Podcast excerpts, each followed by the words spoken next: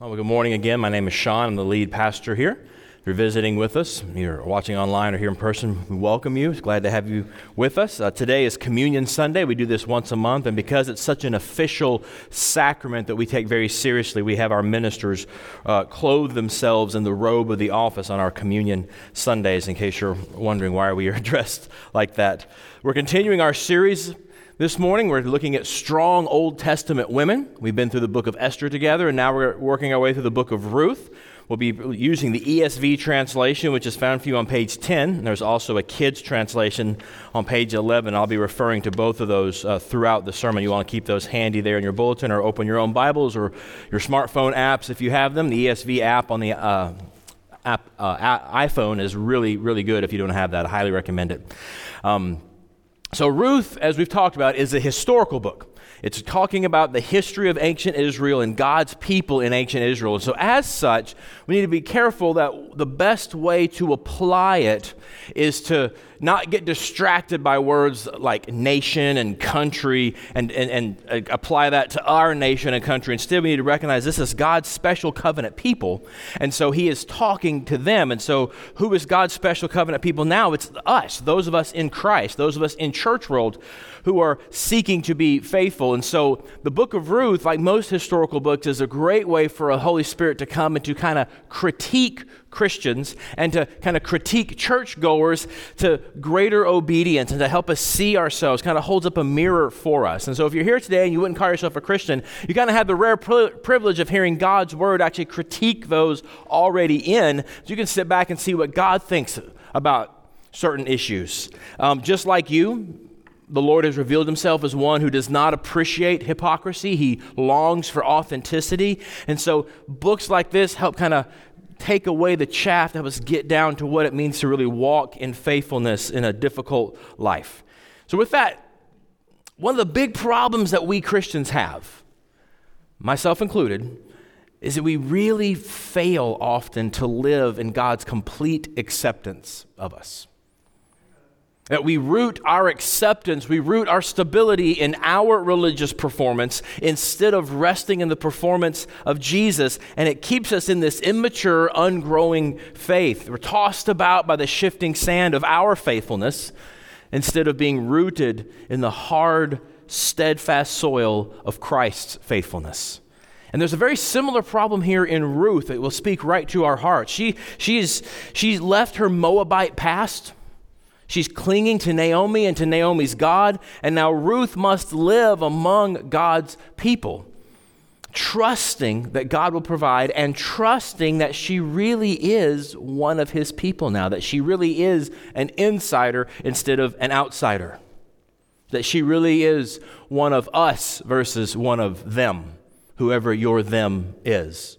You know, they're letting them come to church now whoever that is for you. She, that's how she assumes she's going to be looked at in ancient Israel. She has her doubts, she has her fears, especially about God's people.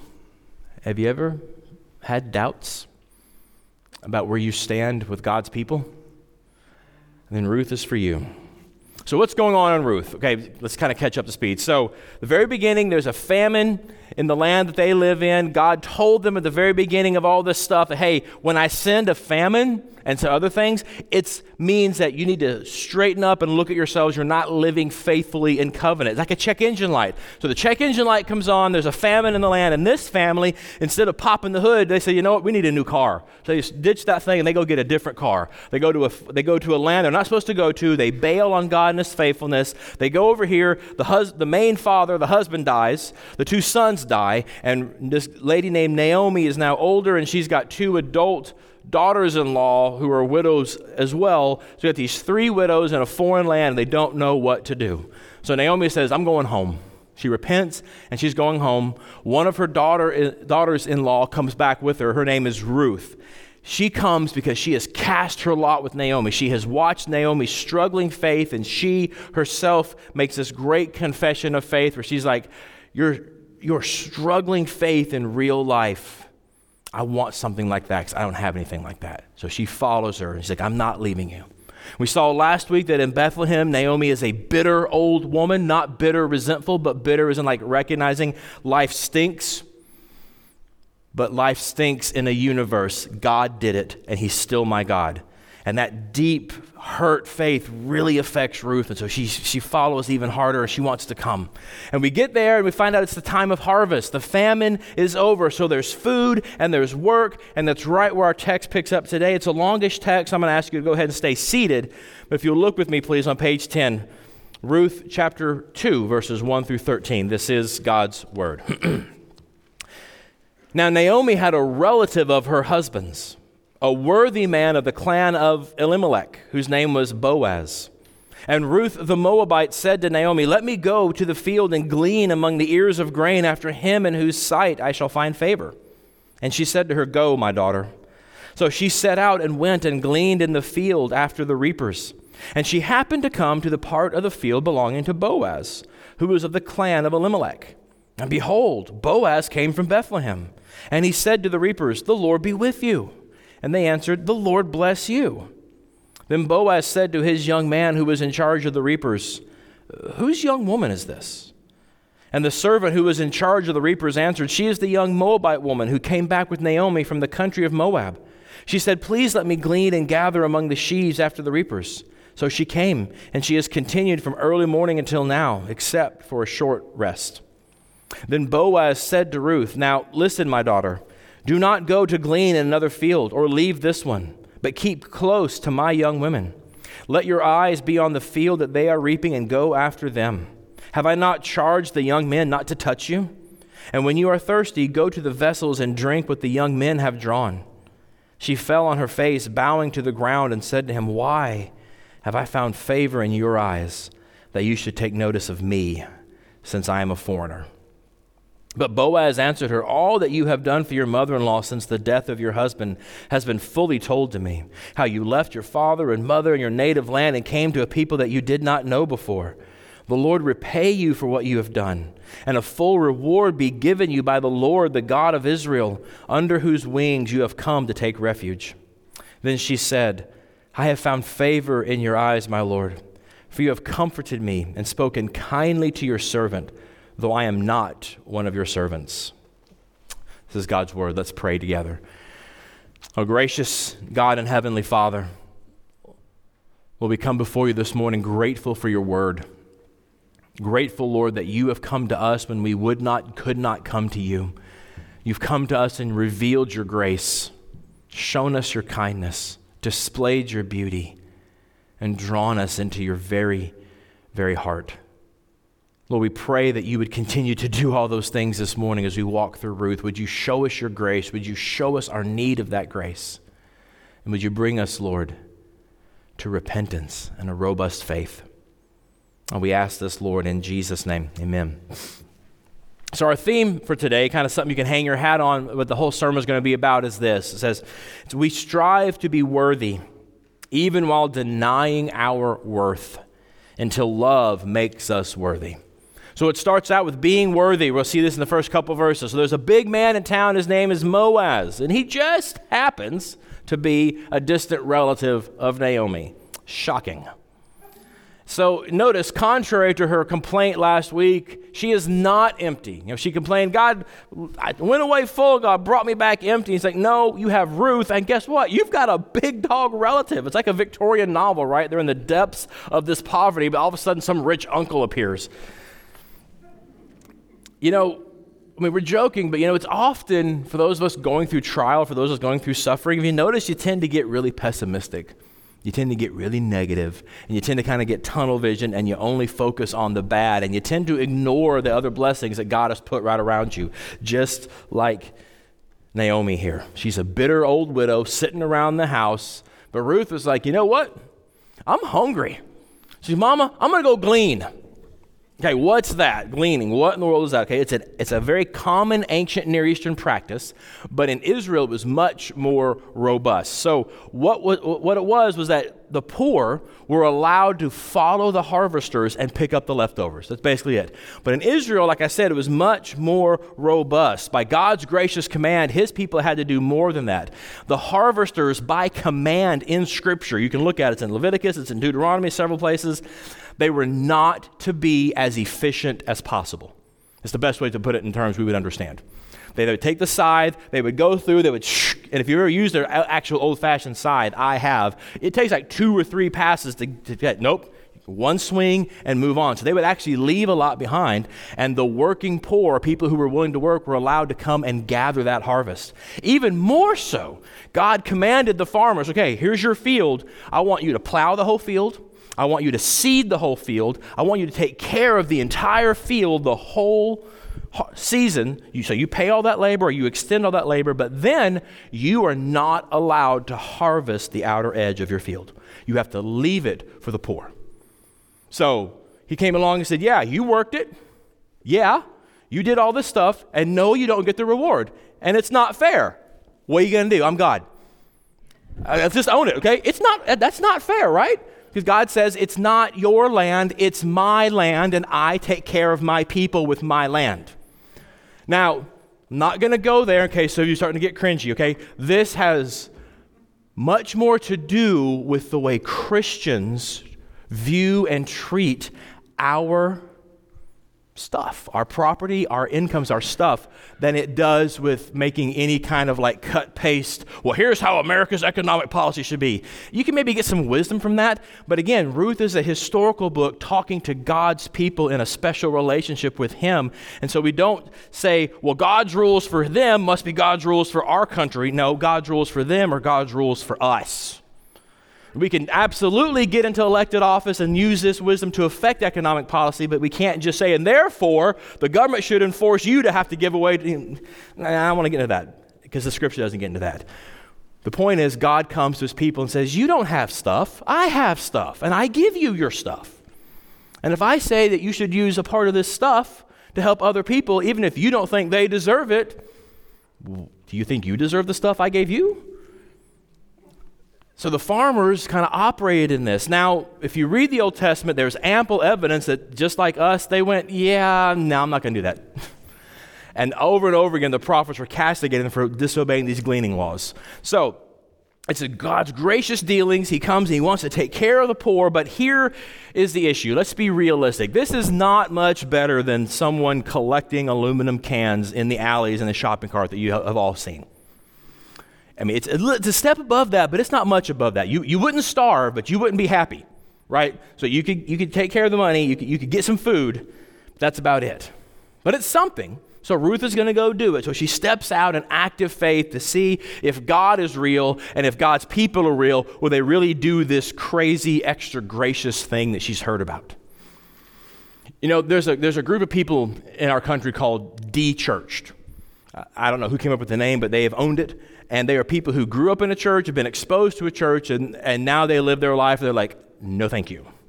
And if you actually talk to them, and people have, over and over again, it's not that they found God lacking. It's not that they said, yeah, I, I got that whole gospel thing. I was like, meh, not for me.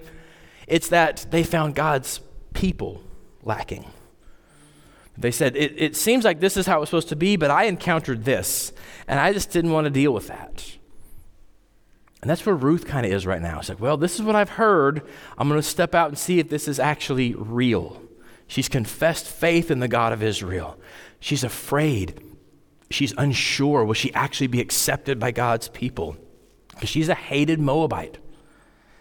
But I love how in her fear, she's not passive. She takes action. She steps out, and God uses that. But look what happens with me at verse 3. It says, So she set out and went and gleaned in the field after the reapers. And she happened to come upon the part of the field belonging to Boaz. I love that just happened. In the Hebrew, it's literally she chanced a chance. Like the, you can tell the writer's being ironic, right? So let's get this straight here. So there just happens to be a relative who's like a rich big dog in town. Naomi forgot about him. He's described as a man of means. He's important. Ruth just happens to end up in his field. Oh, and he just happens to show up right when she's there. Like, as a reader, you're supposed to be like, you know, am I being punked? Because this has all the things, right? See, God's working behind the scenes. He's not just leaving her alone. God's in control of all things. But notice that in biblical world, sure, you can go talk to the philosophers, and after they and after they go, why? They'll be like, well, if God is in control of all things, then that means we don't do anything. Like, well, uh, that may be Aristotle, but Scripture says God works and people work. Because look, God's in control of all things, and it doesn't negate human effort. Ruth's request to glean Naomi's permission, Ruth's choice of a field, Boaz choosing to check on the field at that time, they're all instruments in the sovereign God's hand to bring about his purposes. So Boaz shows up. And he is a substantial, important man. This is a great Hebrew word. I think, the, I think the ESV translates it a worthy man. If you're familiar with the King James Version, this is like one of those great King James phrases. He's a mighty man of valor right? like, that's really cool. I'm gonna get that on a tattoo, maybe, like MMV.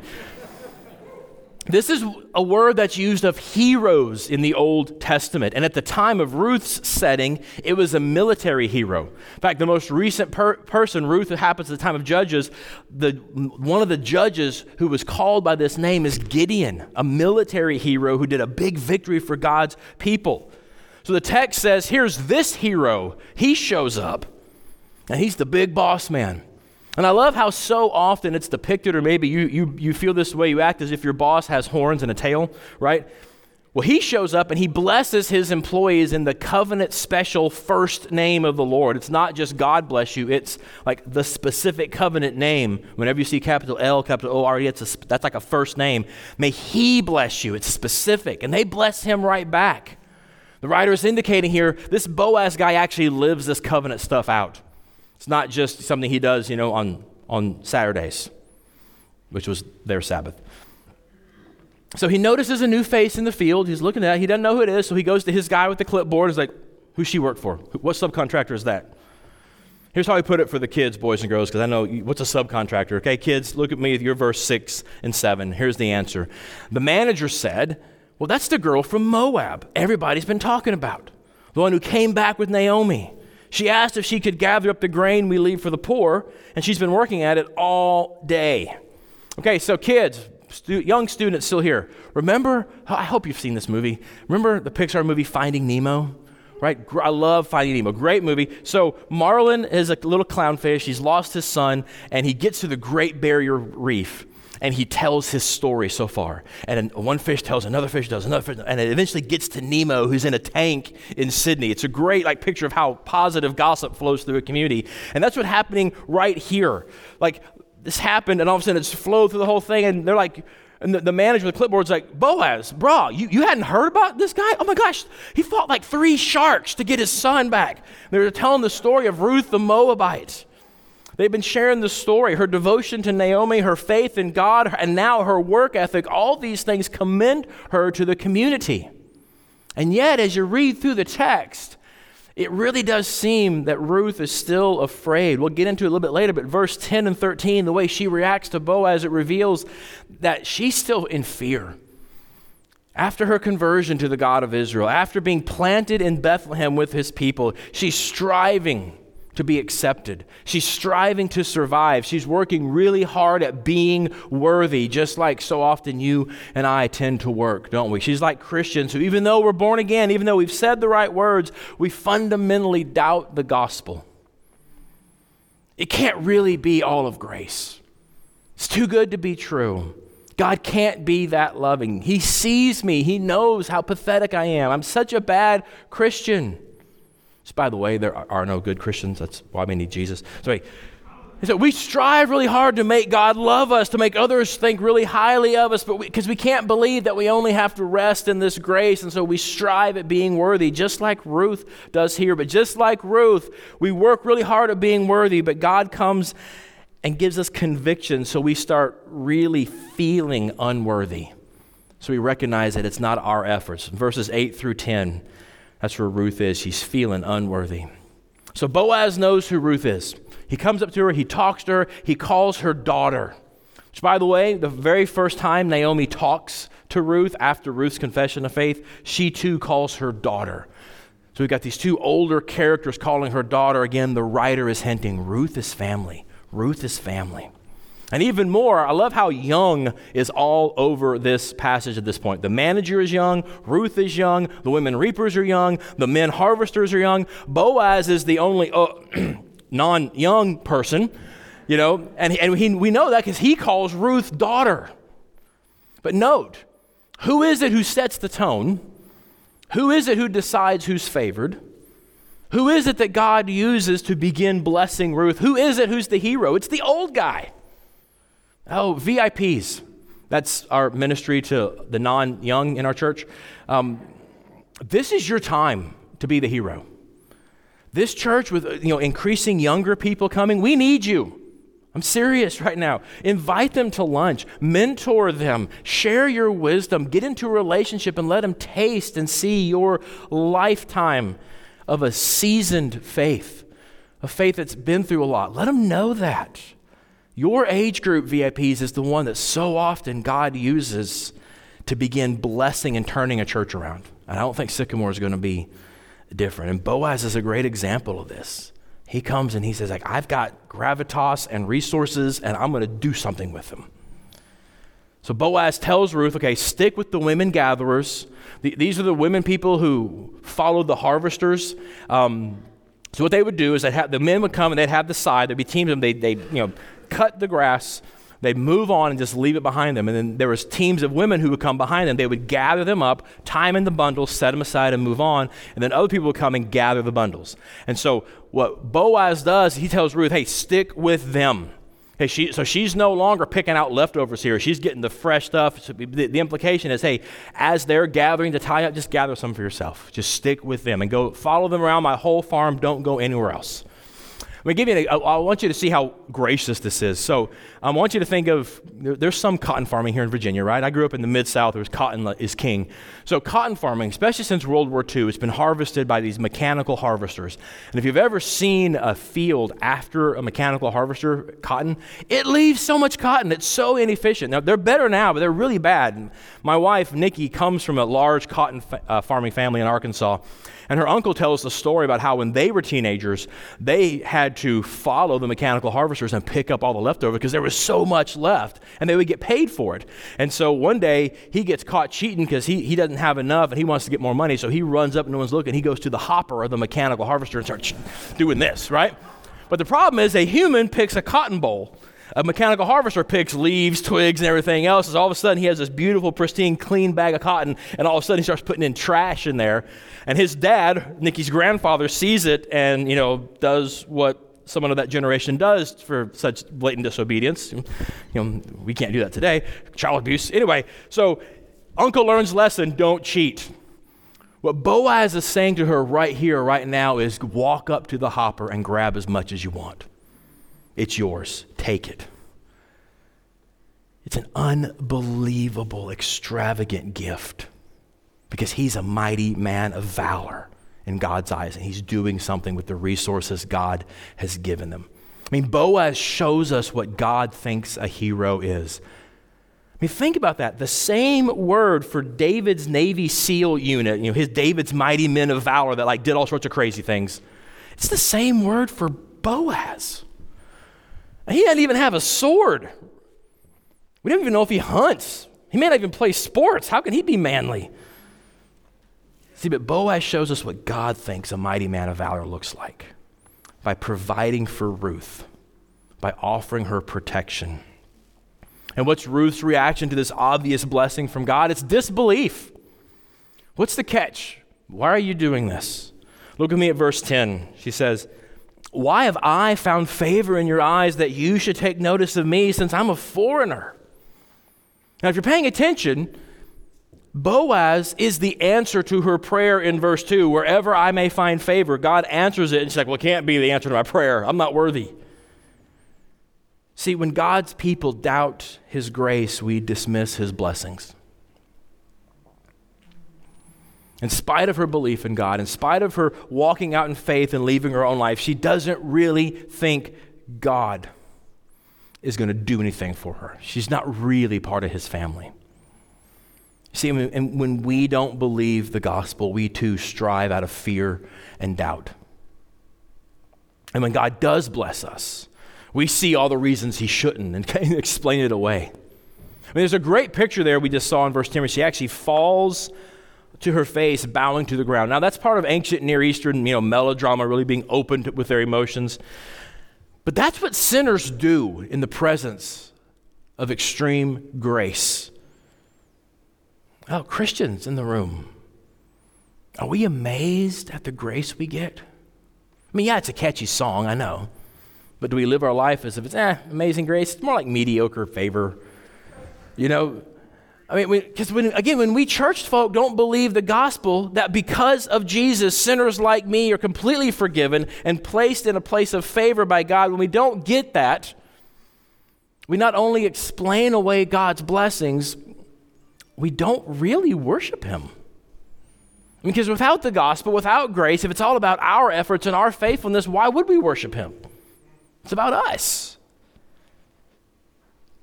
See, we should be asking, like Ruth does here, why did I attain this grace? And when we hear, you shouldn't, instead of getting, oh, okay, depressed, like, oh, that's right, because it's about grace. It's not about me, it's about you being gracious.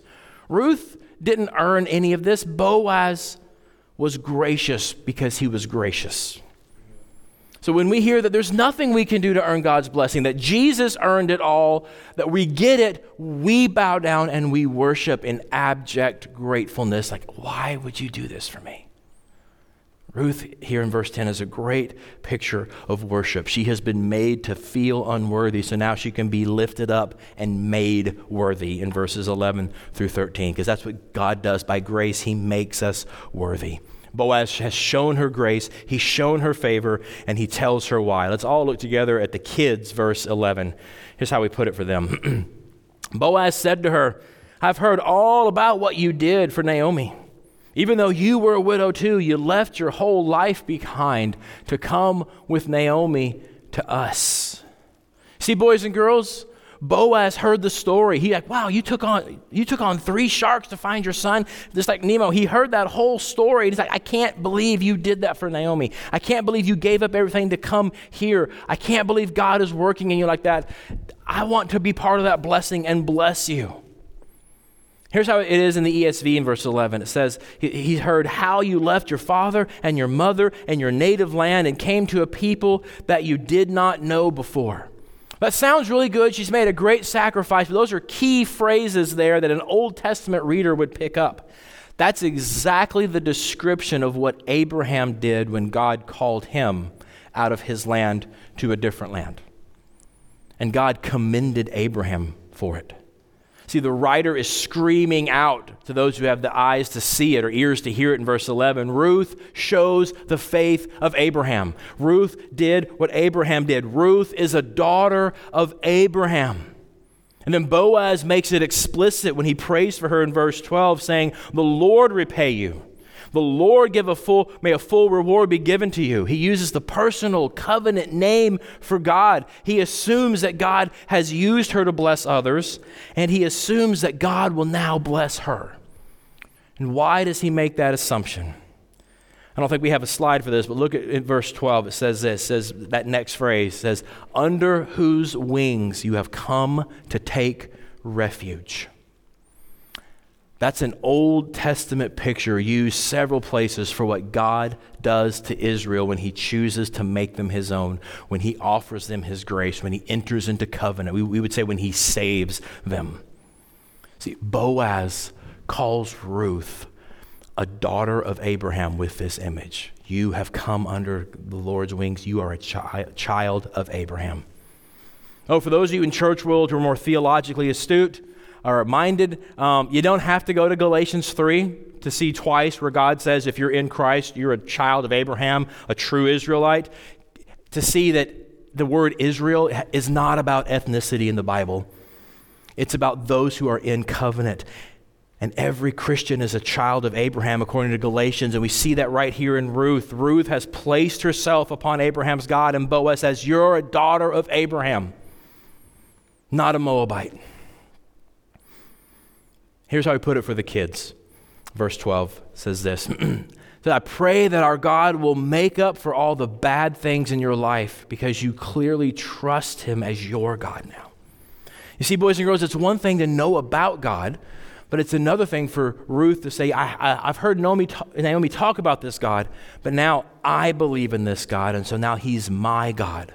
I am under his wings. That's where Ruth is now. Boaz confirms, You have made our God your God. And so we are, we are siblings. You're a sister because you're a daughter of Abraham, and I'm a son of Abraham. And that's why he's blessing her. Boaz is a man of faith. He humbly expresses his faith in God by caring for Ruth, by doing what he can, and God calls him a hero. He was alert to the effects of sin on somebody else. So he not only prays for Ruth, he does everything in his power to be the answer to her prayer. How many of you want to make a difference in your life? How many of you have this like deep desire to matter? Right? It's there for all of us. I know it tends to be there more for younger people, right? How many of you want like you want to make your life count? You want you, you want to do something significant. You want to do something meaningful, right? Can I be candid? Especially especially guys because I am one, so I know how our, our brains work. And ladies, if you do this too, then this is for you too. Um, guys, Quit daydreaming about some extraordinary situation where you could stand up and be great and do something amazing. You know, that moment when you get to be a Spartan and, and, say the words that you see on the back of the big pickup trucks with the lift kits on them, you know, come and get them. Right? Government gonna come take my guns. Oh, yeah, come and get them. Government gonna take my kids and make them liberal. Come and get them. Right? Can we stop daydreaming about that? It's not going to happen. You're probably not going to be in that situation. God's call to greatness for you, God's definition of a mighty man of valor is someone who looks around at the ravages of sin in their community and says, I think I can make a difference in a small way. I have resources, I have influence here. God's heroes do God's work with what God's given them where God has put them instead of waiting for something cool to happen. They can stand up and be cool. See, Boaz changes Ruth's life. He shows her the truth of God's grace, and she gets it. She says in verse 13, I have found favor. What she hoped for and prayed for in verse 2, what she disbelieved in verse 10, she now accepts in verse 13. This is for me.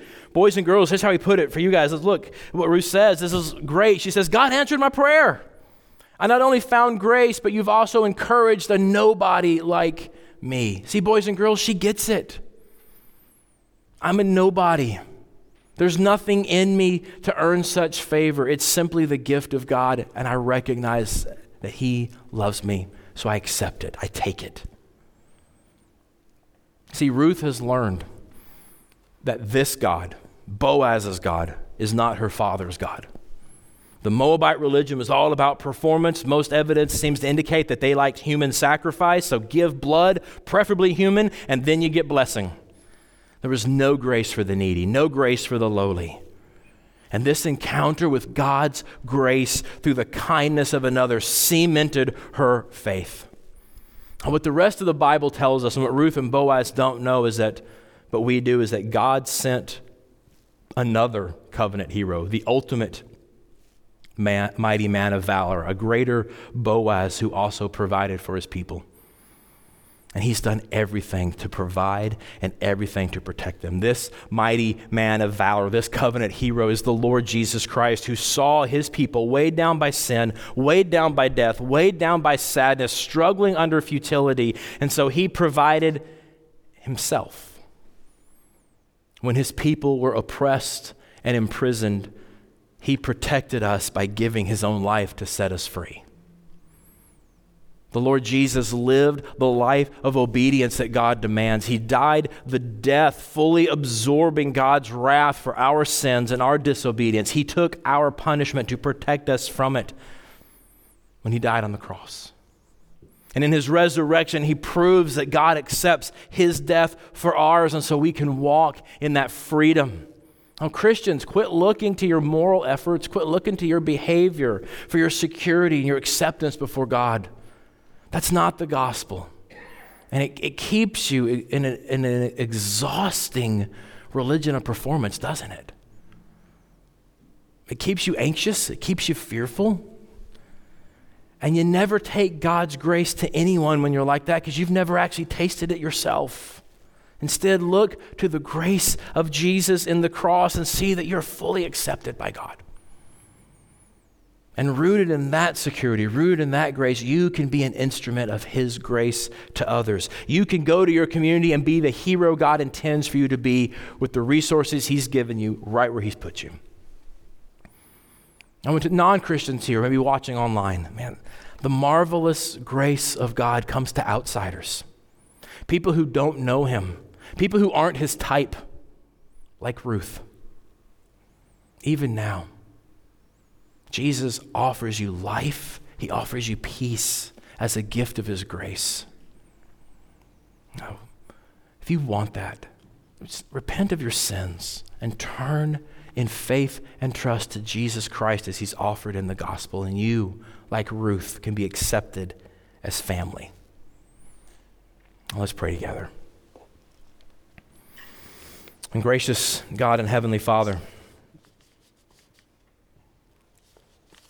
Lord, we, we do struggle to believe your grace. We do struggle to believe such kindness. It's just too much, Lord. It's just too much.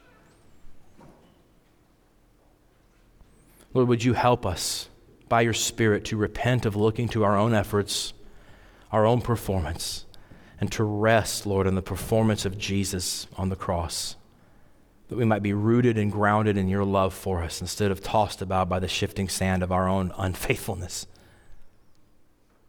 Oh, Lord, by your Spirit, would you show us more of Jesus? And we ask all this, Lord, in his strong name. Amen.